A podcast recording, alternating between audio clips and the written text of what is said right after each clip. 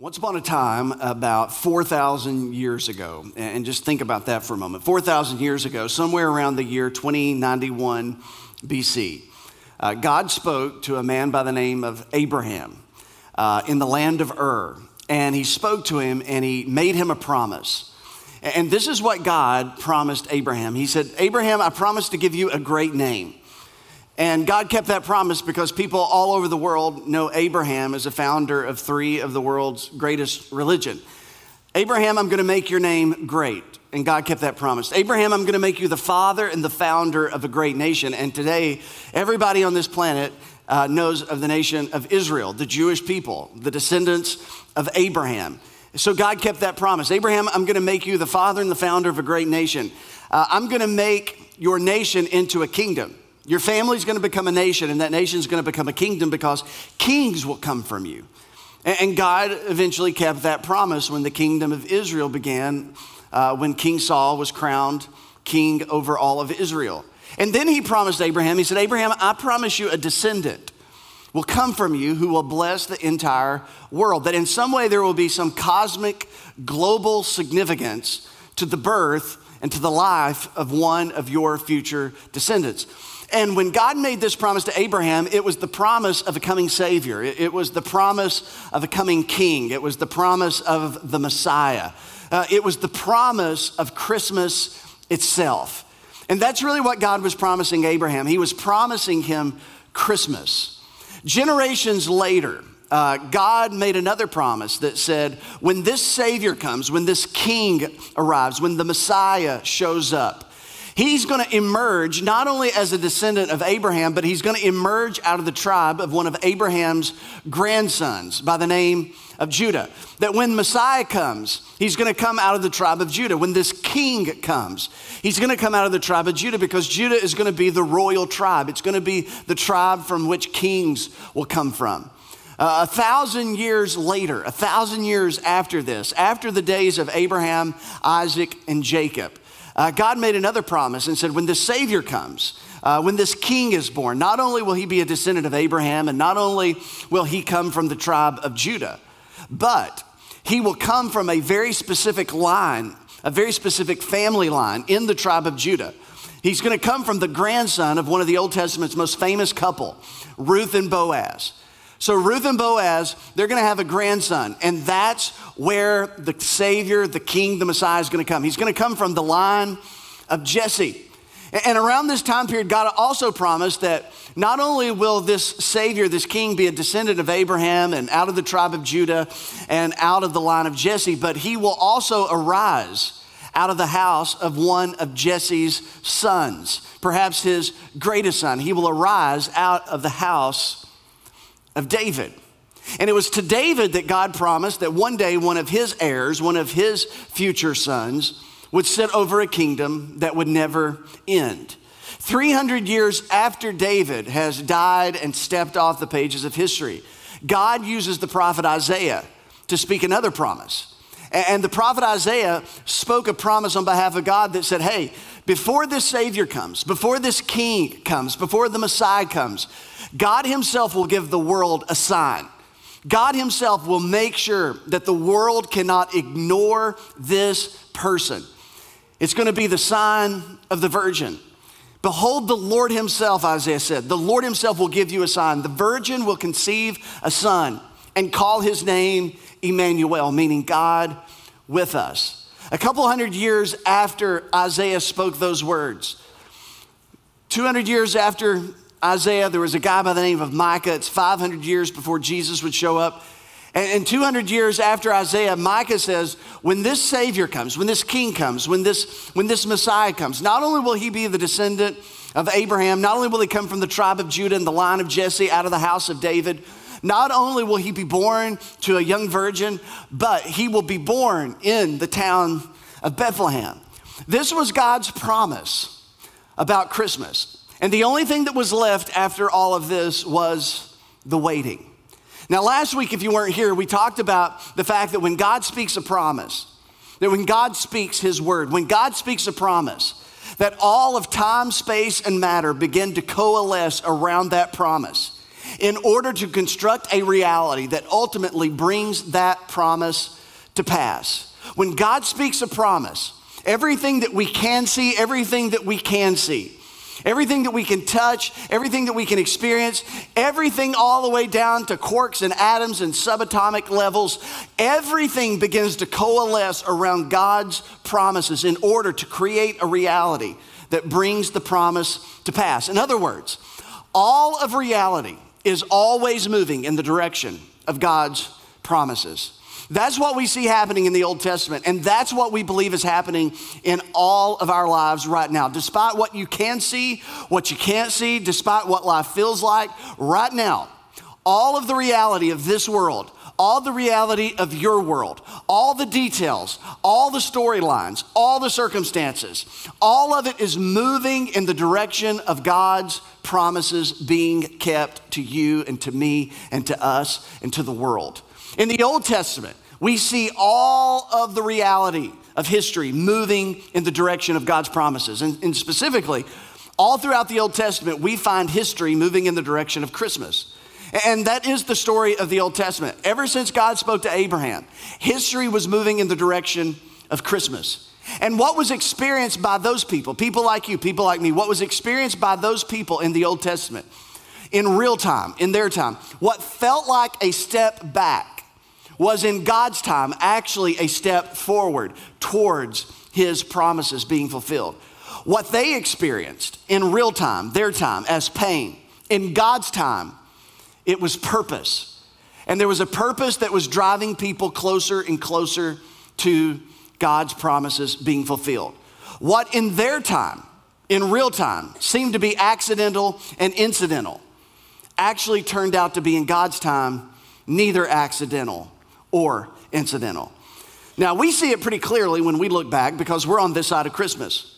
And when we look back on the other side of Christmas to men and women who lived their lives believing that one day God was going to keep his promise, it seems clear to us but for the people who were living on the front side of Christmas, before Christmas ever came, for those people, it wasn't always clear. It wasn't always obvious that God was up to something. It wasn't always obvious that reality was moving in the direction of God's promises because at times it felt as though God was absent. It seemed as though God was silent. And it seemed as though God at times had forgotten his promises and worse, had forgotten his people.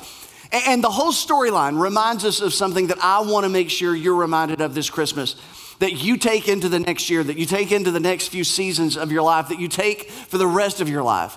And, here's the idea we almost always can't see what God is doing until after He's already done it. Oftentimes, we can't see what God is doing in real time, in our time. We most often can't see what God is doing until after God has already done it. From our limited perspective, your limited perspective, my limited perspective, it's impossible for us to see everywhere where God is working. You can't see where God is working all over this planet, all over this community, all over the place. You, you can't possibly understand everything that God is up to and everything that God is trying to accomplish. It's just too limited uh, from our perspective. And so it was for the people on the front side of Christmas. Generations of people in the Old Testament, busy with life, busy dealing with life, just like us. But they lived and they died.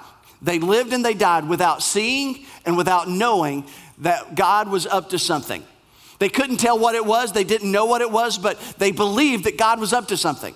And so they lived and they died without seeing it and without knowing what it was. And in their days, what looked like random events, what looked like the normal course of things, what seemed like a natural disaster, what seemed like a skirmish or a battle or just an inconsequential war. Uh, another king takes the throne, a king dies, another empire arises. What, what seemed like just the normal course of things, random events that have absolutely no connection that they're just random with no consequence whatsoever. What they could not see, we can see clearly that it was actually God moving all time, space, and matter to make it coalesce around his promises, to construct a reality that would ultimately bring his promises to pass. And that's where Luke begins the story that we've all heard. He says, In those days, In those days when all time, space, and matter were converging upon one particular moment in history to create a reality that would bring about the fulfillment of the promise of God. In those days, in those days where it seemed like there was just a lot of random things going on, in those days when it seemed as though there were just inconsequential, unrelated things, in those days when Caesar Augustus was on the throne, a, guy by the name of Gaius Octavian, that's how he was born, Gaius Octavian. Uh, he was uh, the, the favorite nephew of Julius Caesar. And I know I, I, love history, and some of you can't stand it, but I'm going to bore you with it until you get rid of me. So just deal with it and, you know, buck up buttercups because here it comes. And, and, this, this, is, this is important because some of these things you've heard about all your life, and some of these things you, you talked about in high school or in lit class or college, or, you know, you, you've seen specials on it or you've seen movies made about it. Julius Caesar was the uncle of Gaius Octavian, who later becomes known as Caesar Augustus. He, he was the favorite nephew uh, that Julius had. And, and, Julius Caesar, that we remember, we hear, we hear these stories about, and, and, and we know him from history, and it just seems like these were stories somebody told us to memorize, and, and, and this is why this is important. But Luke is telling us a story that, that there's nothing out there that isn't moving in the direction of God's promises, that there, there's nothing unrelated, that there's nothing disconnected from the plan and the purposes of God. So Julius loved his nephew, Octavian, and Octavian was quite the impressive guy. I mean, he, he was a smart strategy. He was a great soldier. Uh, he actually led the conquest of Spain, which was a major military expedition for the Roman Republic. And, and so he was impressive. No wonder his uncle Julius loved him so much. Uh, but then, as many of you remember the story, but March 15th, 44 BC, the Roman Senate conspired against Julius Caesar and had him assassinated. You remember that whole thing, Cassius Brutus? Hey, you know, and he's bleeding out and that whole thing. And it just seems like, you know, wow, you know, it's just something I remember from history. Surely to God, it doesn't have anything to do with what we're reading about in the Gospel of Luke. But Julius gets assassinated and then they call for Octavian to come back from war. And on the way back to Rome, he realizes that he had been adopted by Julius Caesar. And so when he found out that he had been adopted by Julius Caesar and that he was the heir to everything, he took the name Octavian Caesar. And so, to avenge the death of his uncle, who had left him basically the empire, he teamed up with a guy that you may have heard of by the name of Mark Antony. Mark Antony was his brother in law. That means that Mark Antony was married to Octavian's sister. And so they teamed up to avenge the death of Julius Caesar. But somewhere along the way, there was some family trouble brewing because Mark Antony fell out of love with Octavian's sister and fell in love with another woman by the name of Cleopatra. And let me tell you, the quickest way to family trouble is when you fall out of love with your brother in law's sister. It's gonna make Thanksgiving and Christmas really difficult. So he hooks up with Cleopatra. Cleopatra and Mark Antony, they fight against Octavian, trying to, to take, you know, the Roman Empire, but they're defeated at the Battle of Actium. They both commit suicide in 31 BC, and Octavian becomes the first Roman emperor. He transitions the Roman Republic to a Roman Empire, the first emperor of the Roman Empire. A couple years later, the Roman Senate, the same Senate that conspired to kill Julius Caesar, they decided to vote and make him a god, just like Senate politicians. They'll vote to kill you. Two years later, nah, we think you're pretty good. Let's make this dude a god. And so they decided to make him a god. And so Julius Caesar became the, the deified Julius. He was the first person that was deified by the Romans. And when he became deified, when he became a god, Octavian became the son of a god. And in 27 BC, the Roman Senate conferred upon Octavian the title Augustus which means majestic one, holy one, or savior of the world. So, this is what Luke is saying. In those days, Caesar Augustus, the one who is known as the savior of the world, the majestic one, the emperor, in those days, Caesar Augustus issued a decree that a census should be taken of the entire Roman world. So Caesar, he, he's thinking about tax reform, right? Uh, he's thinking about, he, he's wanting to change the whole system. And, and no longer does he want to tax entire communities, but he wants to tax individuals. And if he's going to tax individuals in the empire, then he's got to count them. And so what just seemed like a political idea, what seemed like an economic theory, just geopolitics and economics at play, was so much more than that. Caesar is walking his halls thinking about a worldwide census, thinking about worldwide tax reform. But in the midst of it all, God is at work. What seemed just political, what seemed just economical, what seemed unrelated, just random, the normal course of things was actually God at work. Now, this is really important, and I think you should write it down or make a note of it. But there's a great verse in Proverbs 21. Proverbs 21, verse 1 says, The king's heart, the king's heart is in the hands of the Lord. And God, He steers their hearts like waters in the river, which means that God is in control of this world. The power brokers of this world, their hearts are steered by the hand of providence. And, and, if that's true, and I believe it is, what that means for us is we shouldn't freak out about what people in power decide to do. We shouldn't stress out about what the power brokers of this world decide to do. We don't freak out about the latest news cycle because we believe somewhere in the background God is at work. That all of reality is moving in the direction of God's promises. That God is the author of history. He's in control. That somehow beyond our ability to articulate and, and understand, He is he has woven our choices into His eternal plan and purpose. And what seems accidental and what seems incidental, actually, it's neither of those things because all of reality is always moving in the direction of God's promises being fulfilled. So, Octavian, Caesar, Augustus, 1,500 miles away from Palestine, 1,500 miles away from Jerusalem, he's never read the first word of a Hebrew prophet. And he has no idea that his one idea to enact tax reform, his one idea to have a census, is actually going to set in motion a series of events which is going to bring the world Christmas. The most powerful man in the world is merely a pawn of providence who's making a way for a king, the final king, a baby king Luke goes on and says, This was the first census that took place while Cyrenius was governor of Syria. We know that Cyrenius was governor of Syria somewhere between 6 and 7 AD. Uh, a lot of scholars believe that he served a first term somewhere between 6 and 4 BC. So Jesus wasn't born at zero. Jesus was actually born somewhere around 5 BC. And this is, this is when Luke is telling this story because the people in his immediate audience would have known, all of these people would have known exactly what he was talking about when he said it. He says, So this all took place when Cyrenius was governor in Syria. And then he, he puts something really important because when he made a decree in Rome, when Octavian said, This is what we're going to do, it set in motion a series of events. And it says, And everyone went to their own town to register for the census. So Joseph also went up from the town of Nazareth in Galilee to Judea, to Bethlehem.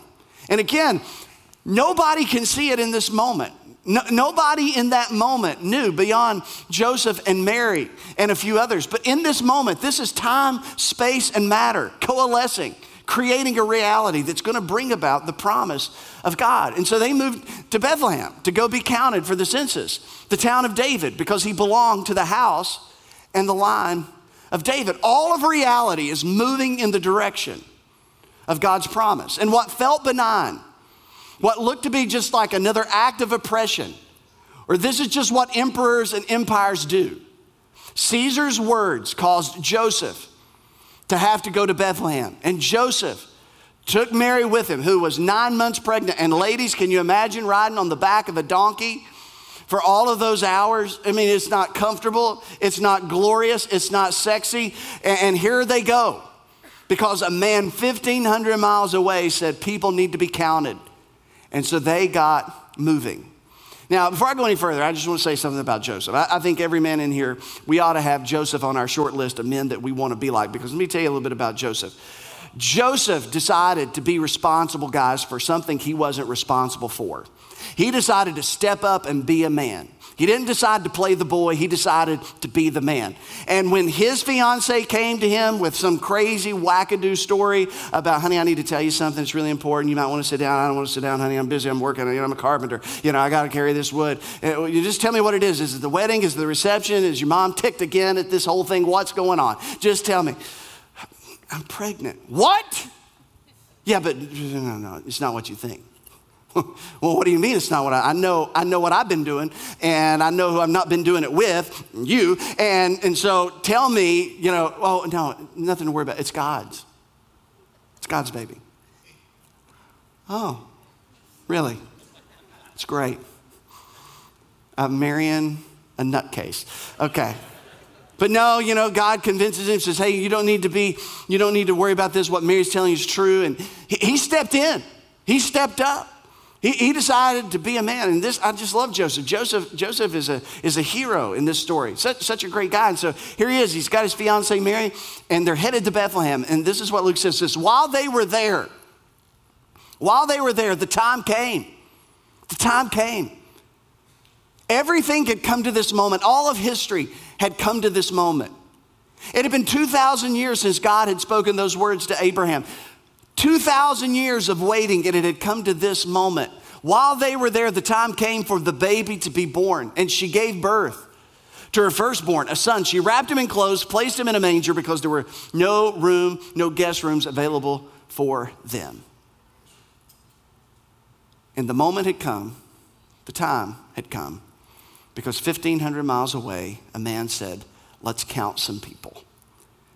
And the people who were under the command of that emperor had to get moving. And as they were moving, they were moving to the place of the promise. They were moving in the direction of God's promises being fulfilled. 2,000 years of waiting he said, Well, why wait so long? I love what the Apostle Paul said about it. The Apostle Paul put it this way He said, When the set time had fully come. In other words, God knew this date from the very beginning. Before God ever spoke this promise to Abraham, he already had it on his calendar. When the set time had fully come, that's when God sent his son, born of a woman. When everything was just right. After the nation of Israel had been carried off into captivity by the Babylonians, 70 years later, God turns the heart of Cyrus the Great, the emperor of the Medo Persian Empire. And for some reason, Cyrus wakes up one day and says, You know what? I think I'm going to let the Jewish people go back home. And it seemed like a genius move of a leader to solicit the, the allegiance of a people, not because you're terrorizing them, but because you've been merciful to them. And he lets them go back home, having no idea that he too is upon a providence. That God's people are going back home because God's got a set time when a baby's going to be born in Bethlehem, in the town, in the city of David. It, was just at the right time when there was a common language, the Greek language, Koine Greek, the, the, the language of the common man. When there was a common culture, thanks to Alexander the Great, who was also a pawn of providence, who Hellenized the known world, that got the stage ready for the arrival of this Savior King. When there were peace in the lands brought about by Octavian, Caesar Augustus, the Pax Romana, which he declared peace in all the lands of the Roman Empire. When there were highways and bridges infrastructured all throughout the empire that made travel easy. When there was a postal system and urbanization, where if you needed to get a message out to the world, it was easy to get the message out to the world. And when everything was in place, God had brought the world to this moment, history, and all the great empires of the Babylonians, the Medes, and the Persians, and the Greeks, and now the Romans had brought the world to this moment in what seemed like the natural course of things, what seemed like random, unrelated events, is God orchestrating, moving reality in the direction of his promises. And it reminds us that history isn't authored by coincidence, history is authored by providence. So relax, take a breath. When you hear the latest news cycle and you see what's happening in this corner of the world or that pocket or what they're saying in Washington and what they're going to vote on next and what they're threatening with this and what they're threatening with that, just take a breath. Because God is moving all of reality in the direction of his promises.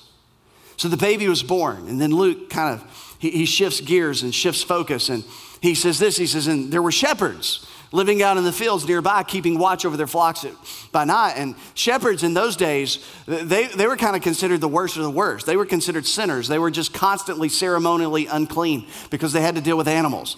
So they'd been excommunicated from the temple. They'd been beaten up and bruised by religion. And, and these were people who had been told, hey, because of who you are and because of what you do and because of how you live, God has no place for you. You're not wanted in the family of God. There's no place for you in the kingdom of God. So they weren't allowed to worship at the temple. They weren't allowed to be a participant in the faith of their fathers and grandfathers. But it says that these shepherds, these outcasts, these misfits, these oddballs, they were out in their fields watching over their flock. And these are going to be the first to hear the announcement of Christmas because from his birth, Jesus began to tear down the walls that religion had built between God and people. This was God's way of, of giving a signal to the world that God loves you no matter who you are and no matter what you've done. No matter what religion has said about you, no matter how religious people have treated you, and no matter if you have been disinvited or if you've actually been told you're not welcome, God was doing a new thing. And God was announcing to the world that how religion feels about people and how religious people feel about people is not the same as how God feels about people. God had come to be on the side of the people who had no one on their side. And God had come to stand up for the people who had no one standing up for them. These shepherds were evidence of that. It says, But the angel said to them, Don't be afraid. I bring you good news. I bring you good news that will cause great joy for all the people. And of course, many of you know that the word good news is where we get the word gospel. And that's what the gospel is it's good news. And if the way you understand the gospel doesn't lead to great joy, then you may not understand the gospel. And if the way the churches in our world today tells the good news, if it doesn't create great joy for all people, we may not be telling it right. The good news leads to great joy for all people, not some people, not really good people, not really rich people, not really blessed people, but for all people. Because the good news, the good news is that there's more than forgiveness available. It's better than forgiveness. The good news is that not only are your sins forgiven, but your sins are forgotten. They are paid for fully, freely, forever. The good news is that the last shall be first. Do you know who that's good news for? Those who are last. You know who it doesn't feel like it's good news for? Those who think they're first. The good news is that a Savior has been born, a Messiah has been born. And all of a sudden, for all people, there is an equality that Jesus will bring to the world that the world had never known before, and the world is still trying to catch up to still today. Where not only men are welcomed, but women are welcome, children are welcome, Jews are welcome, Gentiles are welcome, master, slave, everybody, no matter who, no matter what, they've all been invited into the family of God. They all have a seat reserved at the table of this king in his kingdom. The angel says, Today, in the town of David, a Savior has been born to you. He is the Messiah, He is the Lord. He is Savior, Messiah, and Lord. He's Savior to remind you that God is gracious. Jesus came to remind you, to remind me, to remind the world that when you couldn't get to God, God came to you and that God's not angry with you, that God loves you with a love that has no strings attached to it. It is unconditional without prerequisites. God loves you in this moment just as you are.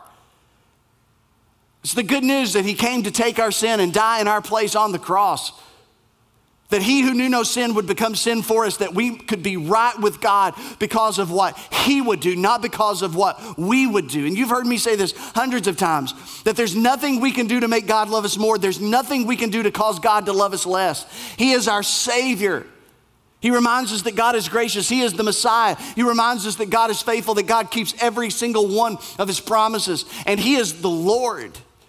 He is the sovereign and providential king of the universe, and all things are under his control. Today, there has been born in the city of David a Savior, the Messiah, who is Christ the Lord. This will be a sign to you. You will find a baby wrapped in clothes, lying in a manger.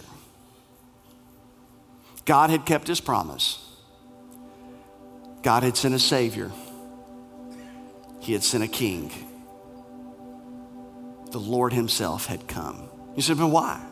Why was it necessary? Why? Because how would we have ever known that God was for us if He hadn't come to be with us? That night, that night, light pierced the darkness. That was the night that God broke through the silence with the cry of a baby. That was the night that a Savior was born. That was the night that a king was born. The Messiah had come, just as God had promised. The Gospels go on to present Jesus just as the angels had announced him as Savior, Messiah, and Lord. Jesus was baptized by his cousin John and presented to the world as Behold, the Lamb of God that has come to take away the sins of the world. From that day, Jesus began to preach, repent, the kingdom of God is at hand. And Jesus began to change people's minds about God and change people's minds about sin and change people's minds about themselves and about their neighbors. It was said of Jesus that he preached as one who had authority, not as the scribes and the Pharisees. It was Jesus who claimed to be God, who said, I and the Father, we are one. And when you've seen me, you have seen the Father. So if you want to know what God is like, Jesus would say, He would say, pay attention to me. If you want to know how God thinks about you, pay attention to me. If you want to know how God feels about you, pay attention to me because when you've seen me, you've seen the Father. And Jesus showed up on the pages of history and he announced the dawn of a new era, that the kingdom of God had come. And he began to teach what life in God's kingdom looks like. When you and I, when we abdicate the throne of our lives, when we say we're no longer to sit on the throne ourselves, we're no longer to call our own shots, live our own lives, do what we want to do, how we want to do it, whenever we want to do it. But we'll step off the throne of our own lives and invite Jesus to sit on the throne of our own lives. We will make him Lord, we will make him King, and we will follow his teaching. He said, when you do that, life inside the kingdom, it looks like this. When somebody wrongs you, you're eager and you're quick to forgive because that's how we do it in the kingdom of God. We don't cling to bitterness. We don't live with resentfulness. We extend forgiveness. If you have an enemy, we pray for our enemies in the kingdom of God. We look for ways to bless our enemies in the kingdom of God. When your enemy asks you to go one mile, you go two miles. Inside the kingdom of God, the most important person is not you. In the kingdom of God, the most important person are all the people around you. It's your neighbor, all of them. The ones you politically agree with, politically disagree with, the ones who share your skin color, who have different skin color, the ones who are in your socioeconomic bracket, and those who aren't those who look clean and those who don't, those who are good at being good and those who aren't. All of your neighbors become the most important person to you. And the most important thing that you can do is to love your neighbor as you love yourself, to serve them, to honor them, to pray for them, to help carry one another's burdens.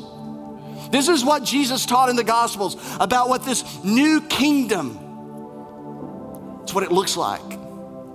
It tells us the story that we all heard that Jesus was betrayed by a friend, he was crucified, he was buried, but on the third day, he was raised from the dead. And it was his resurrection that validated everything that he taught and everything that he said. It was his resurrection that caused his believers to believe that he was who he claimed to be. It was his resurrection that brought weight to his words when he said, Let not your heart be troubled. If you believe in me, believe also in God. In my Father's house, there are many mansions. If, if this were not so, I would not have told you so. If I go away to prepare a place for you, I will come again. And the Jesus, this King, this Messiah who was promised to come the first time, just in some way promised that sometime in the future he would come a second time. When Jesus got ready to ascend, to ascend back into heaven, and as his followers would watch him Two men in white apparel appeared to them that day and said, You men of Galilee, why do you stand here gazing up into the heavens? The same Jesus which you see taken up will come again in like manner. Just as sure as he came the first time to Bethlehem, he's coming again. Matter of fact, the last words of the New Testament, the final words of our Bible, is a promise. It's God's final promise. It's the last of all the promises of God. And this is how our Bible's end. He who testifies to these things says, Yes, I am coming soon. And Christmas reminds me that if God kept his promise to send his son the first time, God will absolutely, without question, keep his promise and send him a second time. One day it will happen just as he promised that just as lightning flashes across the sky in the east, the heavens will open up and the Lord himself will descend with a voice of the archangel and the trumpet of God. And an angel of the Lord will descend with one foot on the land and one foot on the sea and declare that time will be no more. And all the earth will look up to the one whose name is faithful and true, who on his robe and on his thigh is written the name King of Kings and Lord of Lords. And the graves of those who have believed will burst open, and corruptible bodies will be exchanged for incorruptible bodies and mortal bodies will be replaced by immortal bodies. And Jesus, his feet will touch down as the prophets predicted. And as Jesus himself promised, on the Mount of Olives, he will walk across the Kidron Valley. He will walk up the Temple Mount and he will sit down on the throne of his father David. And the government will rest upon his shoulders. And he will abolish injustice. He will eradicate disease. He will destroy death. It will be the final enemy to be destroyed. Every knee will bow, every tongue will confess that Jesus is Lord to the glory to the glory of God the Father. All oppression will cease in his name. Sin, sorrow, and death will be done forever. And the kingdom of God will be fully realized. And those who have received him will be invited in. And those who rejected him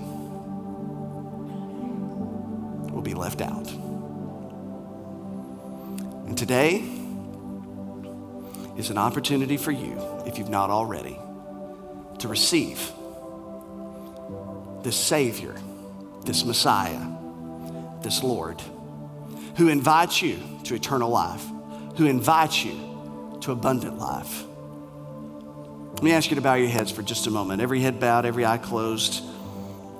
If you're here today and you've never trusted Christ as your Savior, if you've never made that moment, that decision where you, by faith, invite Him in, you receive His gift of grace, His gift of forgiveness.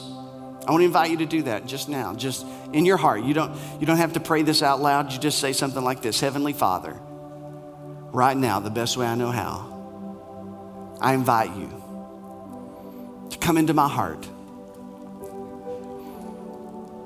I believe that you died for me. I believe that you were buried and I believe that you were raised from the dead. And today I trust you as my Savior, my Messiah, my Lord. Forgive me of my sins. Change me. Create in me a new heart. And sit on the throne of my life all the days of my life.